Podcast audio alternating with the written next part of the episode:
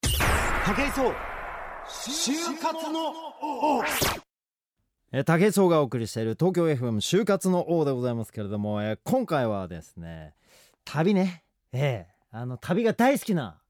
そんな人をお呼びいたしましたえーまあ自称っていうんですかねなんて言うんですかね本人は自称だとおっしゃってるんですけれども地球の広報を担当されている方でございまして旅人でもありエッセイストでもあるという肩書きをお持ちの高野照子さんをお招きいたしました、こんばんは。よろしくお願いします。えー、どうもよろしくお願いしますお願いしえー高野照子さんはですね1971年のお生まれということで私の2個上のあらえーお姉様でございますいやいやいや、そんな年上扱いも太田途端に。いきなりのダミ声でもう ね女芸人のような入り方をされてきますけれどもねよろしくお願いしますねお願いし今ます日ねなんかあのやっぱわ私の番組「就活の王」という番組なんですけれども、はいあのー高野さんのやっぱ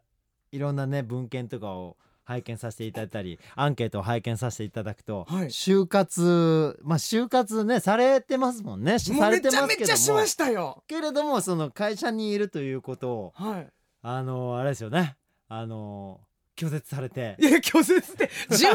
年も勤めたんです よ。ねもういいんちゃいます。はい。 18年の戦いの末に、は、はい拒絶されて 今はもうねフリーになったんですよね、い。もう羽ばたきました地。球に就職したんですよね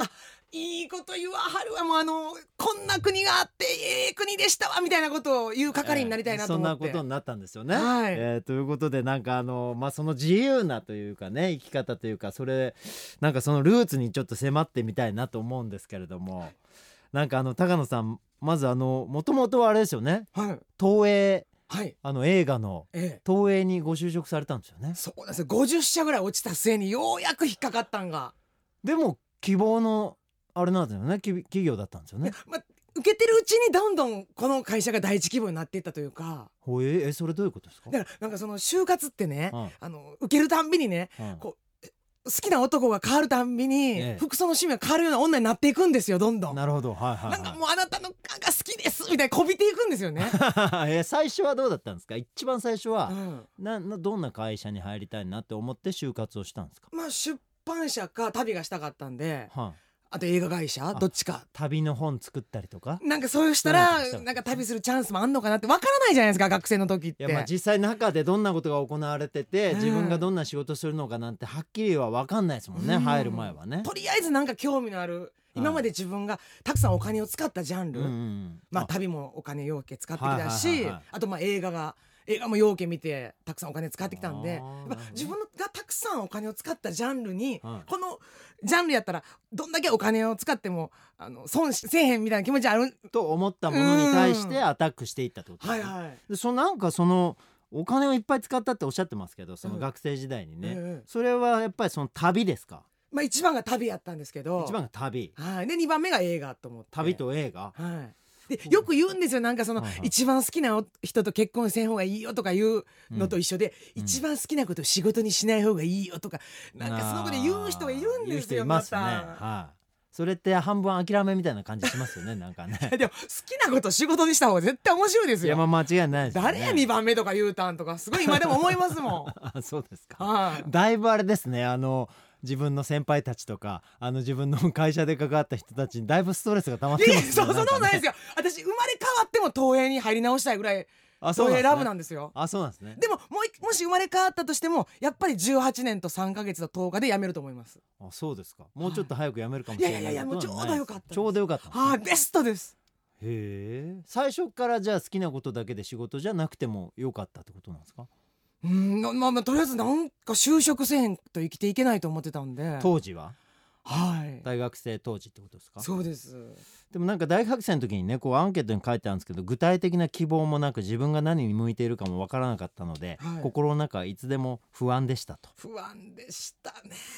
れ何が一番不安だったんですかあの私日大の芸術学部、はいまあ、日芸ってよくこう省略して言うたりする大学に行ってたんですけど、ええ周りがね自己表現したい人のこうしばっかりやったんですよ。ああなるほど日芸ってね、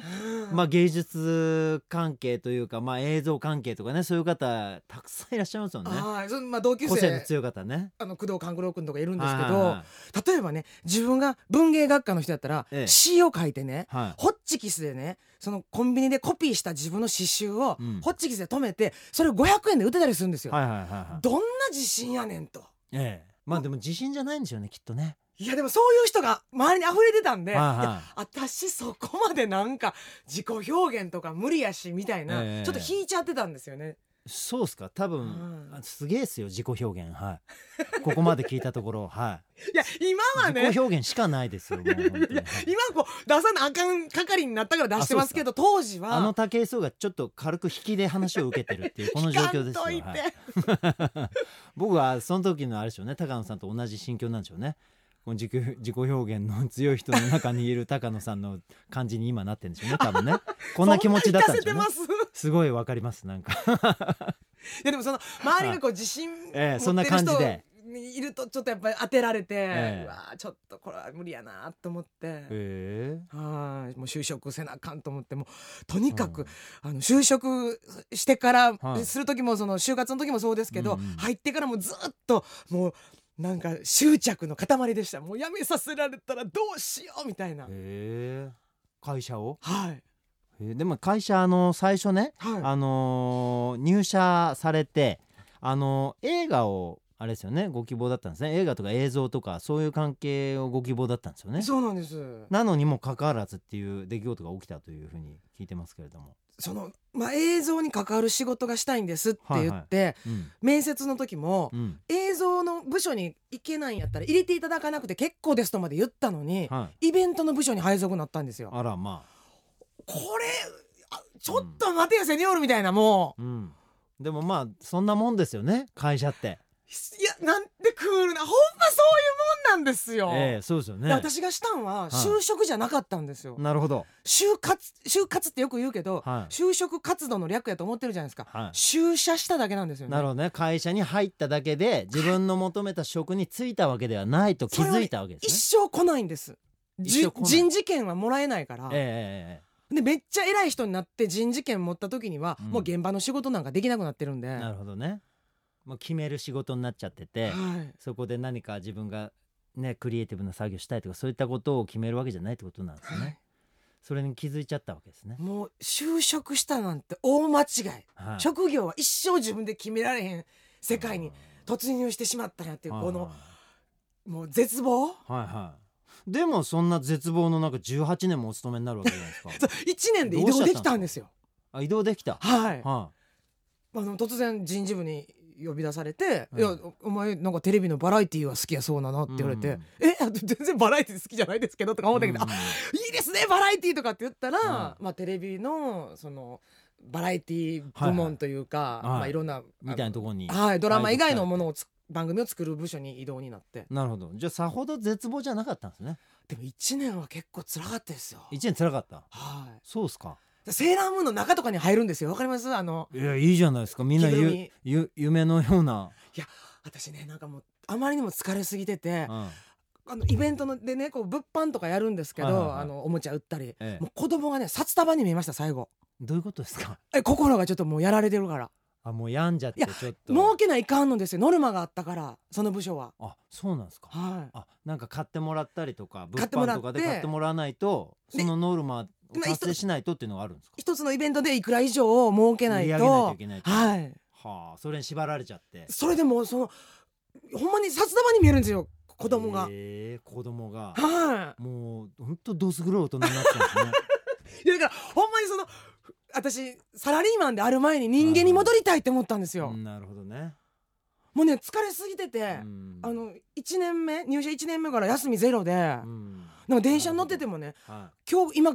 この時点で会社に向かってんのか帰りなんかわからんぐらい疲れてたんですい、あよらまあずーっと残業してるからちょっと末期ですよねでもうもそれもねう無理と思ってやめようと思ったら移動って言われたんで、えはい助け船が来たわけですねははいあこれはちょっと寿命伸びたなと思ってえーじゃあもうその最初のイベントの部署にいる時はまあでもそのイベントの部署でも楽しんでしお仕事されてる方いらっしゃるとは僕思うんですけそうどほんもまに今おっしゃる通りなんですよ、うんそれがね逆に辛いんですうんだから周りはもうイベント大好きなお祭り野郎なんですよ、はいはいはいはいでも物販とかでもねイエーイ先輩とってか感じなんですねそうそうそういらっしゃいいらっしゃいどうも皆さんこんにちはなんつってやってるそわこけですでね私こ一人だけ子供が札束に見えてる状態、はいはいはいはいでその自分を偽ってうんあのイベントが好きなふりをしてるのが辛かったんです、うんなるほど私はでも映像がやりたかったんでね単純にしたい仕事じゃなかったからそれが苦痛だったってことですよねそうで私がここにいる以上うんイベントをやりたい人がここの部署に入りたいと思っても、うんあうん席が埋まってるから、うん私がいなくなればいいんやっていううん私さえ世の中にいなければっていう発想になっていくんですよ。うんすごいあれですねまだ高野照子がちっちゃかった頃ってことです ねその えケツの穴の小さい言い方。えいやでも本当にそんな時期だったんでしょうねまあ多分ねそうですだっねて今考えてそうでしょはい。僕が多分その子見てもこの子ちっちゃいなって多分思うと思うんですよ。これあの厳しい言い方でしょうけどでも2 2 3歳の女の子がねそんな世の世の中全部分かってこうなんて言うんですかうんまっすぐストンっていけれることもないじゃないですいやわか。かんないですよね当時はね何のことやら。でもそれも経ての今の高野照子があるというふうに僕は多分想像するんですけれどありがもとうございまですその後の17年間ね、はいあの希望の部署に入ってどうだったんですか、いや楽しかったです。あ楽しかっったわ、た。もう天国に一番近い部署って言われてる部署やったんで、はいはいはい、まあどほんまにどんどんな部署だったんですか、まあテレビの部署で、はいあの要はまあテレビの番組作ったり、はいはいはいで私はドキュメンタリーとかを作ってたんですけど、なるほどプロスプロデューサーさんとしてプロデューサーではい。活動されてたということで、どんな番組もう自分の旅番組とかも作りましたし自分の旅番組また自己主張じゃないです かやっぱり自己主張じゃないいでやすそれかはね他の仕事もちゃんとやりながら、はあの年何年かに1回ぐらいやってたんですけいど、はいプライベートの旅を はい友達のカメラマンに撮ってもらっておーあの深夜あのフジテレビとかで「銀座オイルは世界を行く」っていう番組とか今まで6本ぐらいいで自分も出てたってことですよねま監督とプロデューサーと出演と編集と全部兼ねてるみたいな、全部やって たんですよねまあ、それはたまにやってたんですけど普段ははいそのドキュメンタリーとか情報番組を作ってたんあでいすろいよ。ろねはいその楽しみはどんな感じだったんですかそこに移ってからのその自分の変遷はそのなんかもういやいやこんなのし私の仕事ちゃうとうんもう行きも帰りもわからないみたいな高野照子がはい移動して、その希望のその映像を作るっていう仕事につけてからの高野照子はどう変わったんですか、いやだからやっぱあの会社ってねはい一、人の力では成し得ないことをするためうんに入るもんやなっていうことを、うんじしみじみ実感しましただああなるほどねって例えばドラマ一つ撮るのも何千万かかりますかそらうね、ですねお金かかるしでも今その、まあ、映像 YouTube とかでもうんアップできるじゃないですか、今の時代はねただやっぱドラマをやっぱ本格的に作ろうと思ったらうんやっぱり何千万かかるんですよ、そうですねやっぱりあのそれをテレビで放送しようと思ったらってことですよね、だから演者さん集めてスポンサーつけて、はい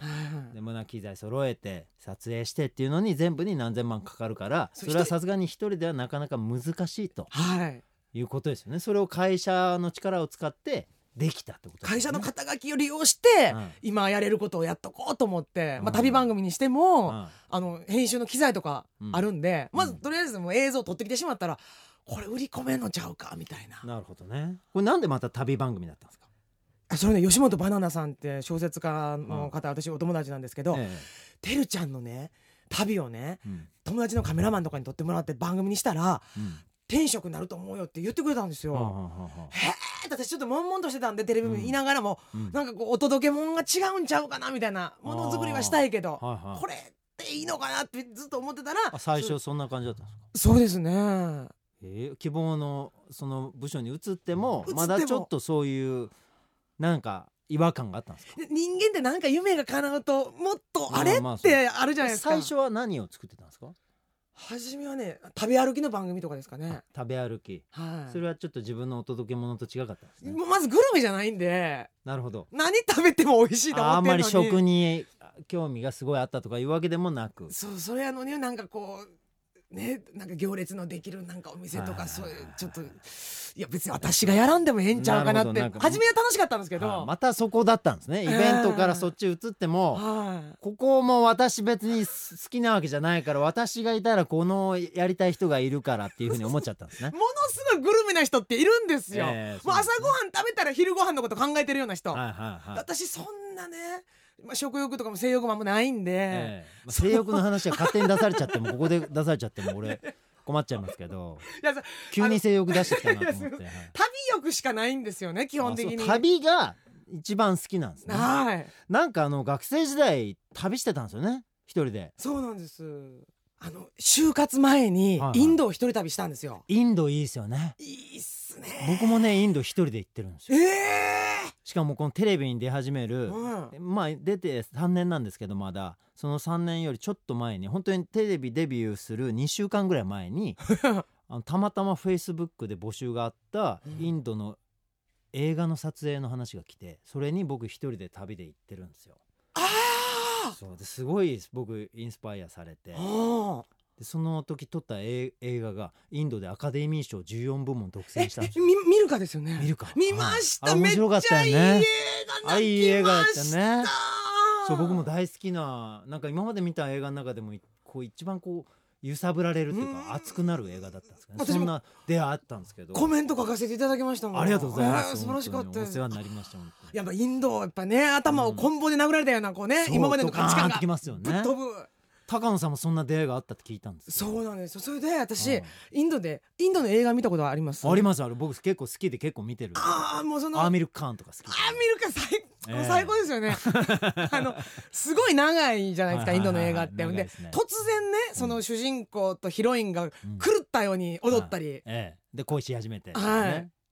こうやって踊り出しますよねそこうそうやってそねうそうそう、はいあのマイケル・ジャクソンのスリラスーとリかラーもっぽねくね全員まとめてねあれも全部えインド映画の影響を受けてるってそうですねいイうンスパイアされてるんですよね、はいはいそれで私インド映画を映画館で見てたらインドで、そうでうん一緒に連れて行ってくれたインド人のお兄ちゃんらとかもうん、みんなものすごい踊るわけですよ。もあ映画館の中でねはいすごいわみんなでわーって踊り出しますよねうほんまにその映画館がクラブみたいな、はいはいはいはい地響きみたいうな、んでこんなねうんもう大ヒットした映画ってもうみんな何回も見てるから、はいはいもう踊りもう振り付けもうんば完璧で、完璧にこんななんか老若男女を同じ気持ちにして、うんみんなで盛り上がる映画って素晴らしいなと思ってあーなるやほどねっぱもうもともと映画好きだったけど、うん日本帰ったら私も映画作りたいな気づいちちゃったわけですねはい自分の心が揺さぶられるものにそうなんですこれなんかか僕とちょっと似た経験してますね僕僕、もあの30歳ぐらいの時にうん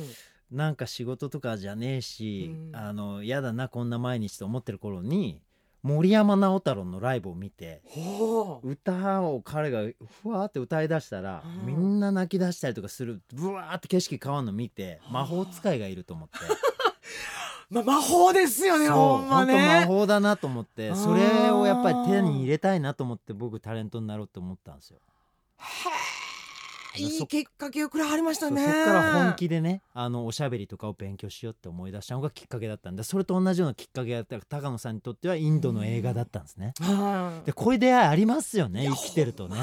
ででもこういうのが人生変えるっすよね本当に。でもなんか求めてないとないと思うんですよ、うん、やっぱインド映画館向こうから来てくれへんから私からインドの映画館に行かないとそういう経験ないし、うん直太朗さんも家に突然「君に素晴らしい歌を聴かせるよ」ってトントンって家ノックしてくれないじゃないですか。まあそうなんですよね。やっぱりなんかかんなんかないかなってこう求めてはったから得られたというかそう自分から一歩前に出るとねその一歩を見てくれる人が結構いたりとかね一歩がこう、ま、なんかこう広げるこう視野が広がる一歩になったりすることは多いですよね。行動しかないですよ。行動はねあー確かに大事ですよね。もううまくいかなかったらどうしようってずっとふ不安うん感じたり心配してるじゃないですか、人間って、うんうんうんでもあの不安とか心配を解消するには行動しかないですからね、いやー確かもにうそうですね映画見に行くライブ見に行く何でもいいけど、はいはお友達作るきっかけも、いうん自分動かないとそれが開いてくれる鍵になるっていうことが多いんですよね。はいねえそう運命のあのインドでの映画との出会いがあって、いその後東映に出会ってそれであのイベントに出会って苦し みそして映画に出会ってまた愛情を取り戻しみたいなね映像に出会ってかはいでもその後退社されるわけですよねもうほんまにあの命綱ついてないバンジージャンプ飛ぶみたいな めめちゃめちゃゃ勇気いりましたほんまマジですかそれなんですかきっかけはきっかけまあいろいろ積み重なったこともあるんですけどまず旅が全然出れなかったんですよね、はあはああえ旅に忙しすぎてあその部署で、はいあ忙しくなっちゃってもうずーっと忙しかったんですけど18年間、まあその私もう男男もいらんとう、んもうなしょねその男男も全ていらんから、うん旅運さえいいと思って生きてた人間のにその旅に出れないってね、ええもうなんかこうちょっちょとっとモヤモヤしてたいやーもうほんまきつかったですねあそうなんですかでもまあそれなんかそれだけじゃないんですよねその会社辞めた理由ってあとまあもう一つはあの移動って言われたんですよね18年あの17年間ですかあの同じ部署にいて、はいそのプロデューサーとかをやって番組作ってきた部署を突然はい18年目にしてはい移動してくれと、まあ私結構視聴率もういいねド ラドラマとかで16%とか17%取ってるいよやう素晴なドラらマしをいやってたんですよは私がい、何やって敏腕プロデューサーやのに いやいや敏腕じゃないですけど、 まあ、あの人様が作ったシリーズですけど、はいそれを維持すいやるそれも大素晴変ほんでもうちゃんと予算も守って会社に利益1割入れるとか、はいもうこんなに真面目にやってる私に何がって思ったんですけどはいやっぱこんな敏腕美人プロデューサーの私嫌味にか何がともうそんなこと言ったらなんかネットで顔を検索されるじゃないです かもバンバンしてくださいね今高野照子画像でお願いしますういやほんまにそのじゃ真面目にやってるつもりやったんで、はいはでも私がその旅の本を書いたりとかしてるのうがん気に食わなかったんやと思うんですよそね。うなんですかうんまあいろんなあのちょっとすり合いができなくてお前ちょっと移動しろと、はいどこに行けって言われたんですかいやど特になないんですあそうなんとにかくこっから出てくれって言われたんですよ。外すみたいなことだったんですはうわそれちょっと衝撃ですいめっね、ちゃショックですよもうずーっと18年惚れてた男に、うん、やっぱりお前のこと嫌いやねんって言われたみたいなあらま私だけ舞い上がって付き合ってると思ってたのにこれあなるほどずっとか片思いあれですよね彼氏とうまくいってたのにもかかわらず、い姑が出てきて「あんたちゃうわ」って言われたようなことでしょそれっ上て司ね小姑ねそうあー上司が姑みたいなもんで「いやうちはあんたあかあきまへんわ」と「あんた気に入りまへんわ」と。うんなんかね掃除の仕方が気に入りまへんわみたいなことであんた違う部署行きなさい違う男にしなさいって言われたのと一緒であすよそねうかもしれんそれと似たシチュエーションでしょあー要は私のおつ息子はあげらあんたにああげへんであとれやこの仕事はってことですよあーねそうかもしれんそんなに積み上げてきたのに私にはまたここで私にはその人事権とかそんなち自分の職業を決める権利はないんだってあの17年前と同じことが起きたわけ17で年す、ね、前18年前と同じことが起きたんですよああまさにややっぱり就職したんじゃなかったんやと、ガキーンとこう頭またぶん殴られるわけですね就社やこれって一生続くんやと思って私会社にいたんやとここまで来たのにってことですね、でねちょっと違う部署のうんその偉い人と喋ってちょっと相談したら、うん高野はねあの上司は選べないと思ってるやろうんお前そう思ってるだろうん、はいって言って俺たちはね部下を選べるんですって言われたんですよそんな鼻に手を挙げててあの原田信郎さんのよう にこうやってひらひらってしながらやってたんですねちょっとしあのリスナーの方学生が多いんで全然原田信郎さんも伝わらないと思うんです けどまぜあひちょっとググググってみていただいて ね、はいええ、そんな感じで言われたすごいショックでほんまあらやと向こうは人事権があるから、はいはいはいはい私のことが嫌になったら出て行かせることもきるんだと何もでもできねえやとあもうーこんな輪廻繰り返したくないわと思ってなるほどそれが一番の大きなきっかけでもうこんな会社いやいやもうこのいや今までまあまあありがとう大と、好きな会社だけども、はい私はもしかしたらここじゃないのかもしれないと、今まで食わせてくれてありがとうと、はいでも私はあなたから旅立ちますと思ってやめたんすかやめたんです勇気いりましたもうねめっちゃ勇気いったけど、はい会社辞めて3日後に、はいあれと思ってうんもう肩こりも腰痛も何にもなくなってたんですよ、あストレスで結構あった肩こりとか腰痛が消えたんですね、はいすごいじゃないですか腰痛の8割はストレスが原因っていう説もあるんです よそれを番組で見たんでしょあ NHK で見たんですけどほんまやわーと思ってへえもうそれから絶好調です辞めてからまず何したんですかいややめてもうや辞めてどかうらした翌日からす取材とか入ってたんではあそうなんですねい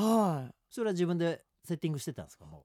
あもうなんかもう辞めたらあちょうど来たなと思って、まあ、まずホームページ作ってうほ友達が名刺とか作ってくれたんですけうどそれがこれにつながるんですか今のこの地球の広報旅人エッセイスト高野照子ってねそうなんこですのよお名刺にありますけれどもこれをもうやめてすぐ始めたってことなんですかもうすぐ作ってくれあてそうなんですかでも何にもあの準備してないんですよもうまずそのうんホームページと側だけ作って名刺作っただけではこうあの冷やし冷やし中華始めましたみたいなそはいののはいれんちょっと出したぐらいの気持ちやったんですけど、仕事ってあるんですねあるんですねニッチな仕事がこれがまた い高野照子始めましたでそうだから登録始めましたねね東映のなんとか部の高野照子さんからはい「高野照子はじめまして」で仕事が舞い降りてきたと。で私が変わったんじゃないんですよ、はい私を見る周りの人の目が変わったんですようねん、それはもう独立されて、はいもう一人の高野照子さんになられましたからだ旅人 OL って言ってたら、うん旅の仕事来ないんですよ OL やからなるほどねそりゃそうですよだって人様の会社の持ち物なんで、そうそうそうそうそうね、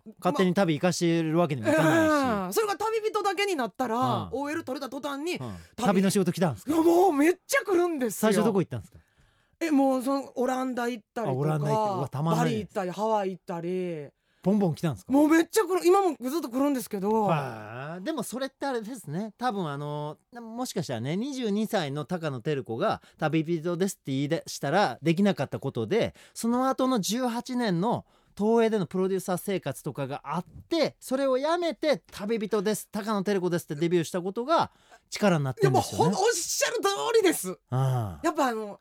ねちょ18年ちゃんと勤めたっていう信頼があるわけですよ、あなるほどね。で会社辞めて5日目にはもう大学の教師の仕事が来ましたから大ああねすごいですね。学で教える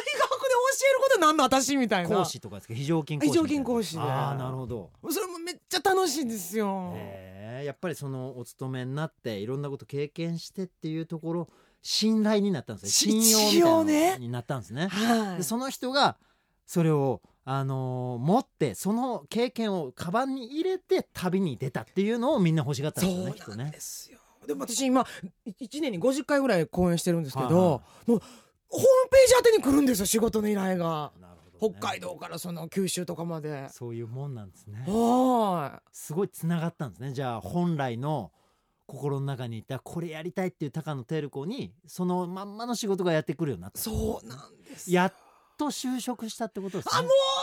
そうなんですわめっちゃ就職しました今高野照子は目の前でもだえておりますはい、ええ、身もだえておりますけれどもでもそのあのもう70以上のね、うんひひおばあちゃんとかがうん公演とか来来ててくくれてれはったりとかまあはいあの10代のあうん中学校で教える時もあるんですけど、うん例えばその70代の人とかねもうあのお本もうその私サイン会とかやるんですけど、はいはいもう今までねずっとね、う旦那のねん介護にもうもう今までほんまに大変でしたと かい言ろんわなは大って。変だったねもうガーッて私ハグするんですけど毎は回いもうよう我慢してきはりましたねお勤めご苦労さんですこれからは自分の楽しみのためにね来てください旅してくださいねとか言ったらもうおばあちゃんうわー泣かはるみますもんあーでみんガなーッハグしていやーねそういうのはあるんですねやっぱ日本ってすごい贅沢な国で何でもあって何でも選べるけど意外と選ばずに生きてる人が多くてねそうなんだあののパスポート取得率何パーか知ってます日本っいてやどうなんだろう僕はもう80%ぐらいは持ってんじゃないかなと思うけど25%なんですあよそんな少ないんだもう日本人の4人のうち3人は一生この島国を出ないまま人生を終えるんですよだって海外行ったらねパスポート取れない人のが多いんですよ日本人ってねあのあのー言ったらねパスポート取れてどこの国にでも旅できるでしょ世界トップクラスのそう本当にねその数って最高じゃないですはかいその旅券が認められる国の数って最高レベルじゃないですか、うんでもあの海外にそのパスポートじゃいけないっていう国もあるし、はいい、ろんなものもあってそんな最高の我々旅券を手にできるのにそれを取ってる人が4人に1人しかいないちょそうなんですよっと衝撃的ですねそれだからもう高い税金払って日本人やってるんやから、えもう旅出てえいろんなもう楽しみをもうほんま人生は自分の楽しみのために存在してるってことを忘れないで、なるほどねいいメッセージですねこれちょっとそんな高野照子さん最後にね、はいまあやっぱりこの番組就活生に向けてのものなんですよ何はともあれはいそんな就活生ね今あの就活どうしようかなってこう悩んでる子たちにこうなんか一言メッセージみたいなのいただけたら嬉しいなと思うんですけどねもう人生で一番辛い時期やと思うんですよ、はいあもそううですズタボロになりますからね精神的にいろいろ試されてねでも世界中から拒絶されてると思ってめっちゃ辛かったですけどは少しでも自分がいうん好きなこととか、うんあのワクワクできる業界、うんジャンルに近いところうんに就職して、まあ、そこからはわらしべ長者のようにこう、ね、転職していくもよし、はいあの働いてる期間に今後何がやりたいねんっていろいろ考えることができるんでなるほどお金もらいながらなるほどまずはどっかに引っかかる。うん高野さんがその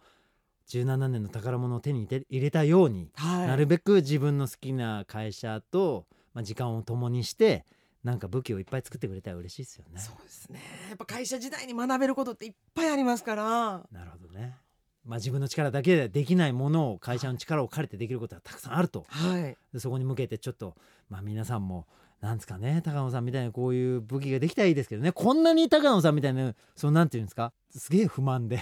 やいやすごい不満だから感謝はしてたんですけ どねしてるんだけれどでももでもね今はもう感謝しかないっていうか、はい例えばその私に移動を進めた上司いるじゃないですか、うん道でばったり会ったら、うん私ハグしますよ、ハグするこう嫌味じゃなくてほんまに心の底からもう抱かれてもいいぐらうんい抱かれたくはないけど 私のことを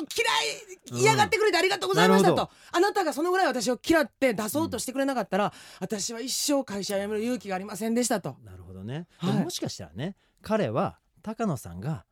やっぱりね本来の居場所じゃないような感じで働いてるなって見切ってたのかもしれないですねほんまそうだですねから俺の部署にはお前はいらんよと、めっちゃ私のこと分かってたかもわからねん、そうかもしれないですそうだ抱かれなあかあけませんこれはねもう抱からないとダメ です。ちょっとまあ抱かれる必要はないですけども、えーまあそんないろんな出会いを経てあの現在ね地球地球に就職されて地球の広報旅人エッセイストとしてやっぱりあの本来自分の求める職に就いた高野照子さんに今日はお話いただきました本当に今日お時間ありがとうござあいまりがしとうたございました今後も皆さん楽しい旅を続けてくださいよろしくお願いします、武井壮就活の王東京 AFM 武井壮の就活のそろそろお時間となりました、えー番組では皆さんからのメッセージそしてご相談ご質問など何でも受け付けております、えー就活の王で検索してホームページからお送りくださいよろしくお願いしますそしてホームページからあのポッドキャストの方もダウンロードできますのでそちらの方もぜひお聞きくださいよろしくお願いします、えー今日のゲスト高野照子さんでございましたけれどもまあ暑かったですねもうすげえ関西芸人みたいなダミ声でバンバン喋っていきましたけれどもでも彼女の言いたかったことっていうのはあの就活っていうのは決してあの会社に入ることだけじゃないよっていうことだと思うんですね。あの会社に入るにしてもなるべく自分の好きなものを手にしてほしいっていう思いが彼女の言葉に詰まってたと思いますけれども、えーさらにあの自分の好きなことをすると、ね、でそれを職業にするっていうことが彼女にとっての一番の就職なんだろうなと。えーなんで皆さんが今行っているあの就社活動ですねこれもあの一つの就職だと思いますし高野照子さんのような歩き方も就職活動の一つなんだとそして彼女はその会社で手に入れた力を持って本当の自分の仕事に就職したとそう語っていただきました、えー僕も大変参考になるお話でした武井壮も武井壮の職に今後も突き続けていくために努力したいと思います、えーそれでは、えー今週の就活のこれまでとさせていただきます、えーまた来週お会いしましょうありがとうございました